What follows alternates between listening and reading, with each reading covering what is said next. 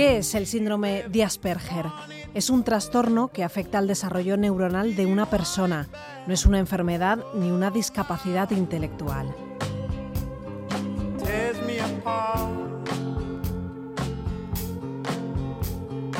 Tres de cada mil niños que nacen en España sufren Asperger, un síndrome más común de lo que pensamos, pero del que se conoce muy poco.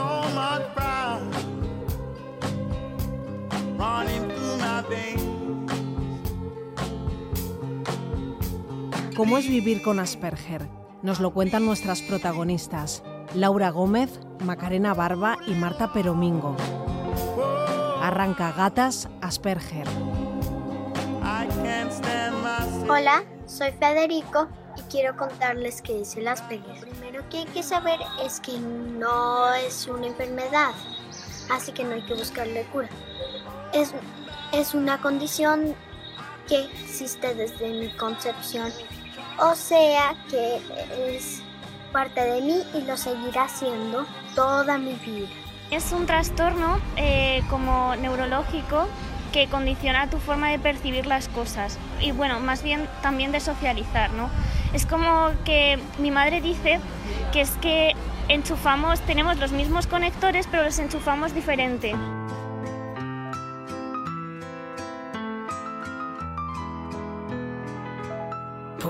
Hadas existen, aunque muchos no sepan verlas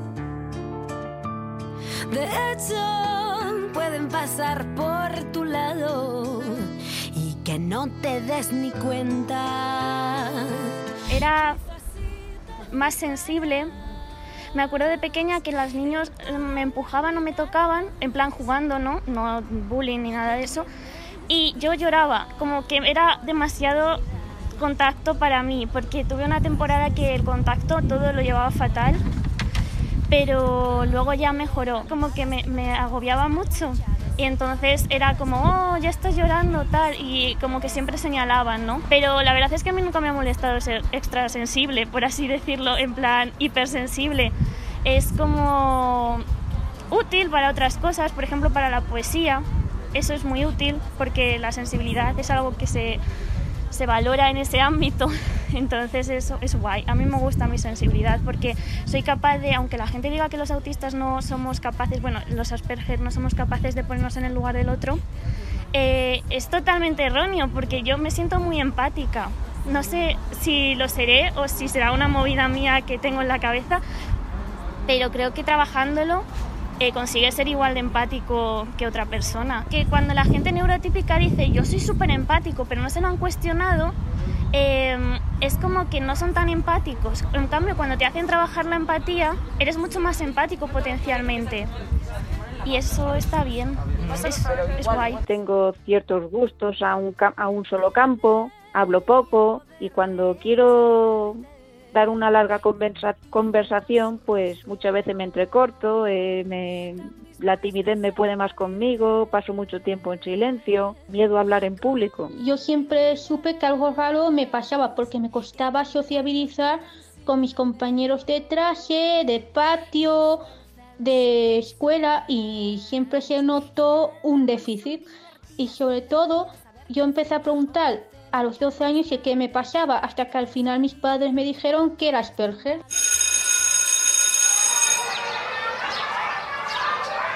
No me diagnosticaron hasta los 16, entonces es como una infancia un poco así atrevida eh, de aventuras, porque claro, como no tengo un diagnóstico, no sé mm, qué está pasando conmigo y todos los niños como que son diferentes, bueno, todos somos diferentes, pero son hacen cosas que yo no entiendo. Y entonces es como un poco a la aventura, ¿no?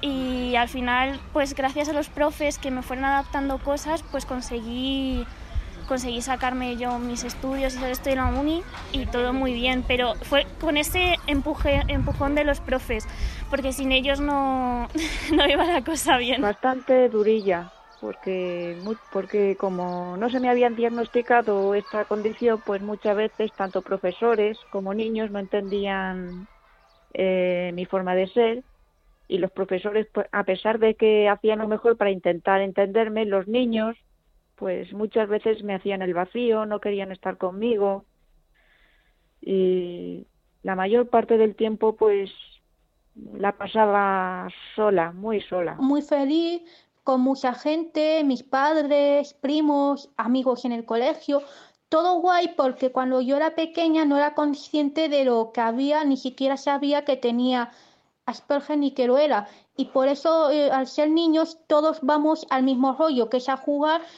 y ahí no hay diferencia de ningún tipo y todo iba super guay del Paraguay. Recibía mucho bullying porque como no entendían el porqué de mi carácter extraño, entre comillas, pues muchas veces los niños optan por la solución fácil, que es el acoso.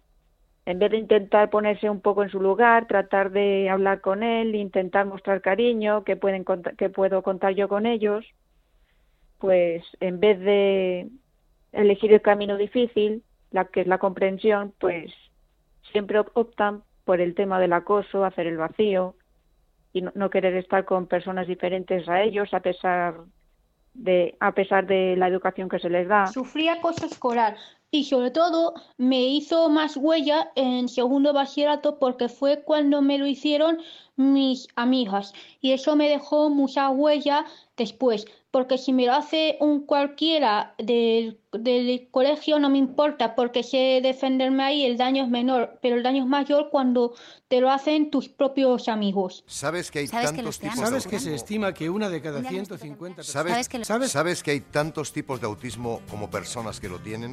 Se manifiesta de modo diferente en cada persona, por eso se llama trastorno del espectro del autismo, o TEA. ¿Y tú qué sabes del autismo? ¿Sabes que se estima que una de cada 150 personas tiene trastorno del espectro del autismo? Además, se presenta cuatro veces más en hombres que en mujeres. ¿Y tú, qué sabes del autismo? ¿Sabes que los TEA no se curan? Un diagnóstico temprano y una intervención especializada mejora la calidad de vida de la persona y de su familia. ¿Y tú? ¿Qué sabes del autismo? Las personas con TEA no se aíslan voluntariamente necesitan apoyos adecuados para garantizar su inclusión social y el ejercicio de sus derechos. ¿Tú qué sabes del autismo? Tampoco sabían lo que era, no podían estar formados para algo que no existía como tal entonces. Bueno, sí existía porque estaba, pero no estaba diagnosticado, entonces no pueden darte determinadas ayudas si no tienes un diagnóstico. Y lo que hicieron fue apoyarme como en las cosas que me gustaban, o sea, la profe de foto, que era un nivel muy básico, me dejaba su cámara, que era una cámara maravillosa, para hacer fotos con unos focos en, horas libres. Y entonces era como más que apoyo educativo, apoyo emocional, porque era como, vale, tengo gente con la que hacer cosas, no estoy sola. Y era muy, era genial.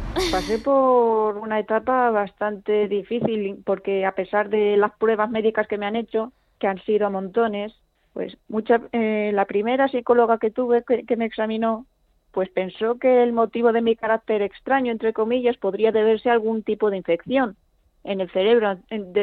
Entonces me, me llevaron a varios hospitales donde me hicieron prácticamente toda clase de pruebas, desde la más simples como extracción de sangre, a, a las más grandes, por así decir, como un TAC en el cerebro, porque pensaron que podría deberse a algún tumor, algún tipo de enfermedad y a pesar de que las pruebas salieron negativas, todavía no entendían el porqué de este comportamiento. Estuvieron tan tan absortos en, en tan empeñados en, en querer ver que, que es una enfermedad que nunca se les pasó por la cabeza que esto puede deberse más a un factor psicológico que a una simple infección. Para cuando ya quisieron darme, bueno, darme no, eh, hacerme el examen psicológico, ya, me, ya había cumplido la mayoría de edad. A mí me diagnosticaron en sexto de primaria. Antes de cumplir los 11 años, me diagnosticaron de Asperger. Yo no lo sabía que lo era. Y sobre todo fue un gran alivio para mis padres, porque ya supieron lo que pasaba, pero ya desde siempre supieron que algo iba mal en mí. Fueron los profes porque era, pero no sabían que era Asperger, porque eh, pensaban que era altas capacidades. Y me dijeron, ah, hazte esta prueba para ver si eres altas capacidades, y di como en el límite. Y me dijeron, ah, pues entonces no es eso. Y se quedaron todos como congelados, como que no sabían qué narices estaba pasando, porque era como que lo tenían clarísimo. Porque muchas veces se mezcla, no sé, es raro. Y entonces ya eh, fui al psiquiatra, me diagnosticó en plan a las tres semanas o así. Al principio chocamos muchísimo y creo que ese chocar eh, fue como que a él le saltó un pues algo de un síntoma, bueno, un rasgo o algo de eso y dijo, ah, pues podemos tirar por aquí. Y entonces con mi psicóloga pues me diagnosticaron en salud mental pública. Más bien es como en el diagnóstico que antes se hacían por y para chicos. Entonces era como, vale, y yo mujer, ¿cómo me detectas a partir de unos rasgos masculinos? Es como que la sociedad ya te da unas características dependiendo de tu sexo, que es algo bastante peculiar pero luego te diagnostican en base a un chico siendo mujer, o sea, te educan como mujer, pero te diagnostican como hombre. Es una cosa que a mí me, vuelve tarumba, no, no lo entiendo. Eh, es como muy peculiar y además hay muchos menos diagnósticos femeninos porque claro, si lo diagnosticas según un hombre, no te va a salir Asperger.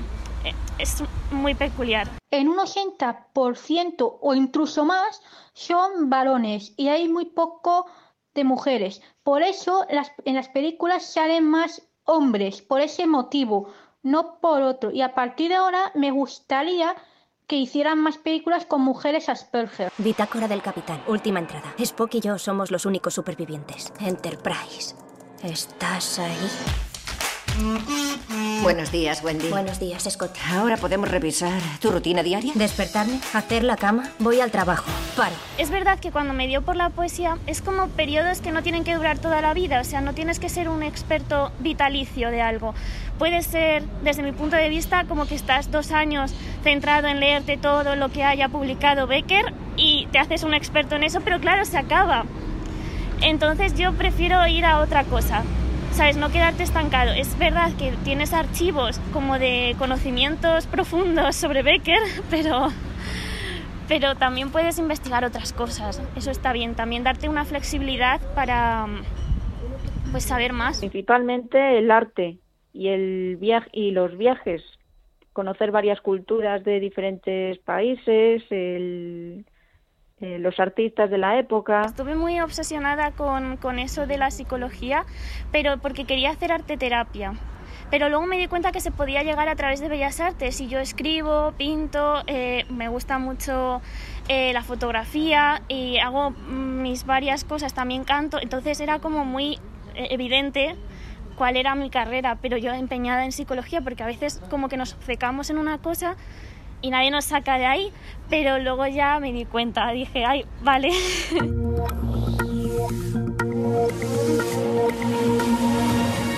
En la ciudad de Madrid el número de desempleados ha aumentado en casi 4.000 en el mes de julio, con el sector servicios como el más afectado.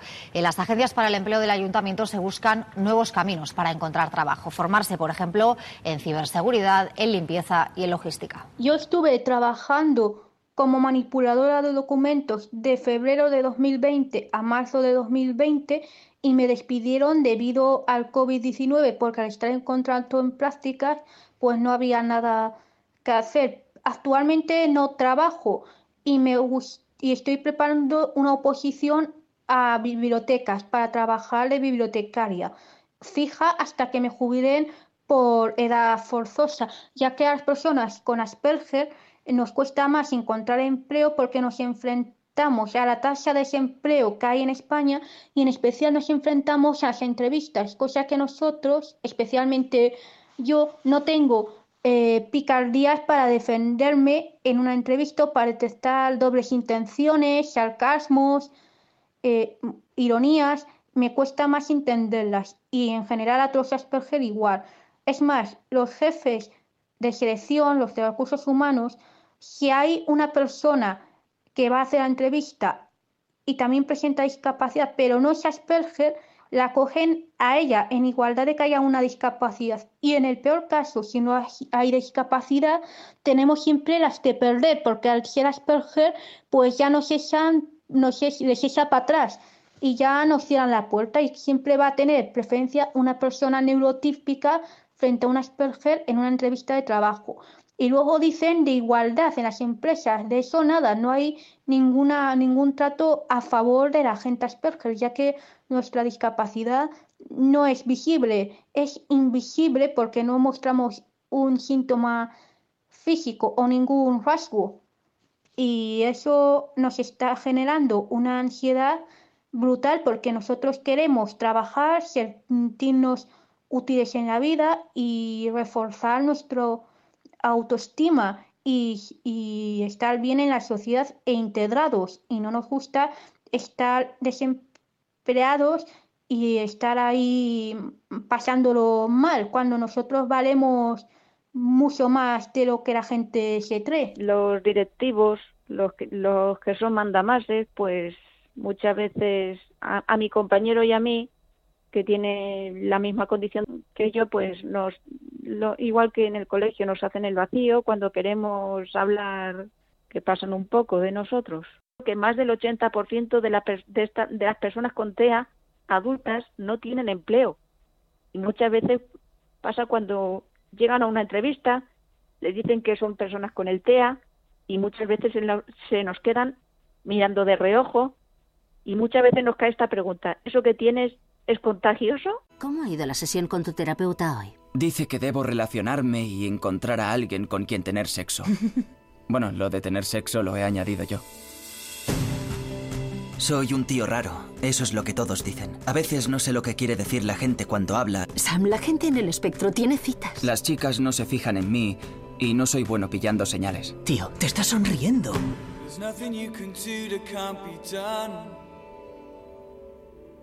Nothing you can sing that can't be sung. Nothing you can say, but you can learn how to play the game. It's easy. Para mí fue como casualidad. Realmente no lo iba buscando, al contrario, yo estaba súper concienciada de que no necesitaba a nadie en mi vida. Y bueno, a nadie en mi vida a nivel romántico. Y de repente apareció Javi se plantó ahí y dijo, tú a mí es que me gustabas desde el primer momento, pero yo te daba tiempo para que te enterases. Y era muy gracioso porque había muchos malentendidos, muchos como, como cómico. Y no sé, llevamos cuatro años ya, así que ya los malentendidos cómicos han pasado, estamos en otra fase, pero dentro de nada es mi cumple y está preparando una sorpresa. Y yo al principio no le dejaba que me hiciese sorpresas, así que es una evolución, o sea, no es como tengo pareja y es así para toda la relación, sino que va fluctuando y evolucionando y eso me parece muy interesante, como que no se estanca. O sea, me parece maravilloso que me pueda dar una sorpresa y que yo no entre en pánico.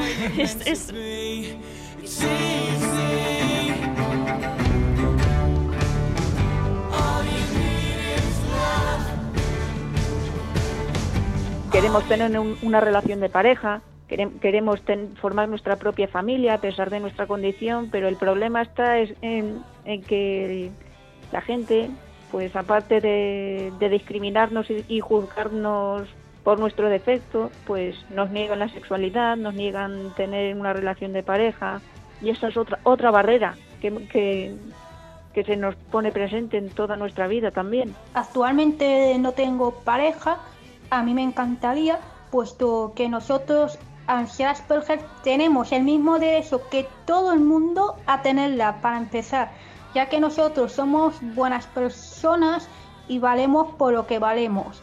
Y me gustaría decir que a mí en especial me cuesta más porque yo al ser me considero más tímida al entablar una relación y sobre todo a mí me gustaría también dejar recalcado que para mí el amor en una pareja es el compañerismo mutuo, la amistad, la diversión, comunicarse bien, entenderse, es decir, empatizar. Prepárate. Colócate en tus marcas. Espera la señal. Cuando la oigas, corre. Corre como si te fuese la vida en ello. ¿Duele? Duele más cuando no llegas. Pero nunca dejes de intentarlo. La meta cada vez está más cerca. tan cerca que casi la pisas. Y cuando lo hagas, pasa el testigo. Pásalo por la inclusión, la tolerancia y el respeto. Pásalo por el autismo. Que el neurotípico se extraña más con muchas cosas, por ejemplo, la manera de hablar, los temas de conversación y todo eso, que siempre hay que hablar un poquito de actualidad más genérico porque el neurotípico no entiende las diferencias y, encima si es de tu edad o parecida y no tiene empatía contigo ni tú con él, pues ese neurotípico no va a entender absolutamente nada. Es más, te va a rechazar y eso luego duele más. En cambio, yo con un Asperger socializo mejor porque al menos tengo algo en común con él, que es el Asperger, y los temas suelen ser parecidos, como más específicos y mejor. Con las neurotípicas he sentido que me escuchan, que me aceptan sin más, y con las personas con síndrome de Asperger, pues que la timidez les puede mucho, que únicamente quieren hablar de cierto campo. Tiene que dar a la sociedad una oportunidad, tanto en los trabajos como en las universidades, como en cualquier entorno. Sobre todo me refería a los trabajos, ya que nosotros somos unas personas muy comprometidas. Es decir, que si nos dicen que hagamos esto, nosotros vamos hasta las últimas consecuencias y no vamos a parar hasta que no haya una mejora en nuestra vida. Es decir, nuestra vida es una lucha continua. Esto no es nada más que empezar esta lucha.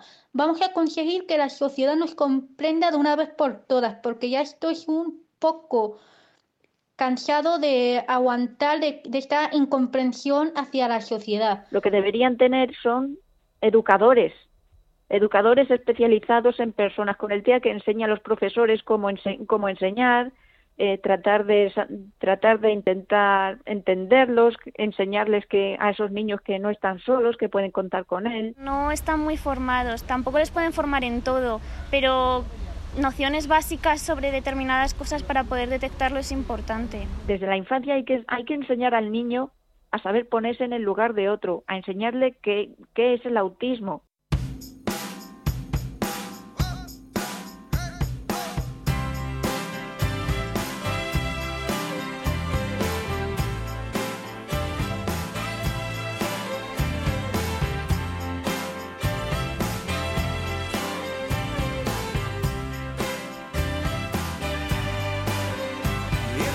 que entendiesen que todos somos diferentes dentro de la equidad y la igualdad. Como que, que por tener comportamientos que tú consideres raros no soy menos válida y que me tienes que respetar igual, ¿no? No me encuentro muy a menudo con gente que no me respete respecto a lo ASPI, pero es como que si te miran raro o no entienden. Una vez me dijeron Asperger qué y yo, perdona, pero es muy conocido, no me, no me digas eso y, como más conocimiento que si conoces a alguien TEA en tu entorno, que investigues, ¿sabes? Que no te tiene que informar él de todo lo que le pasa, puedes ayudarle tú también investigando y diciendo, oye, a ti te pasa esto, necesitas tal. No sé, informarse es, es muy útil. Comprensión eh, con las personas con Asperger, que nos ofrezcan oportunidades laborales de trabajo, puesto que nosotros valemos mucho más de lo que la gente se pueda imaginar, ya que nosotros nos comprometemos con las cosas y damos rendimiento muy alto a las empresas. Si una persona con el TEA se, te acerca a ti, no solo con intención de querer hablar, sino de que la aceptes, habla con ella, eh, acepta, acepta tal como es, y no, por, y no porque sea rara, entre comillas. Si la aceptas, te ganarás algo más que una amistad. Podría ser tu, tu futura pareja, o, por qué no, también tu futuro jefe de empresa, un amigo que te pueda ayudar. Yo creo que lo mejor es escuchar y preguntar. Eso me parece una clave esencial para ayudar a cualquier persona, sean Asperger o no. Pero es, yo tengo una regla y es la regla de las tres veces. No sé de dónde la he sacado, seguro que es de alguien, no es mía, ¿vale? Entonces es preguntar tres veces si la persona está bien, no más. Porque si no te quiere decir a las tres veces que está mal, aunque tú veas claramente que está mal, no insistas. Es, es como una regla. Pero yo creo que si las personas neurotípicas preguntasen y se parasen a escuchar, porque muchas veces te dicen, ¿qué tal? y tú dices, oh, bueno, tengo un día un poco mierdoso y luego la gente no se para a profundizar en tu día mierdoso y a lo mejor como persona atea estás haciendo un esfuerzo sobrehumano para expresar que tu día ha sido mierdoso. Entonces, que se paren y te escuchen y te apoyen es muy útil.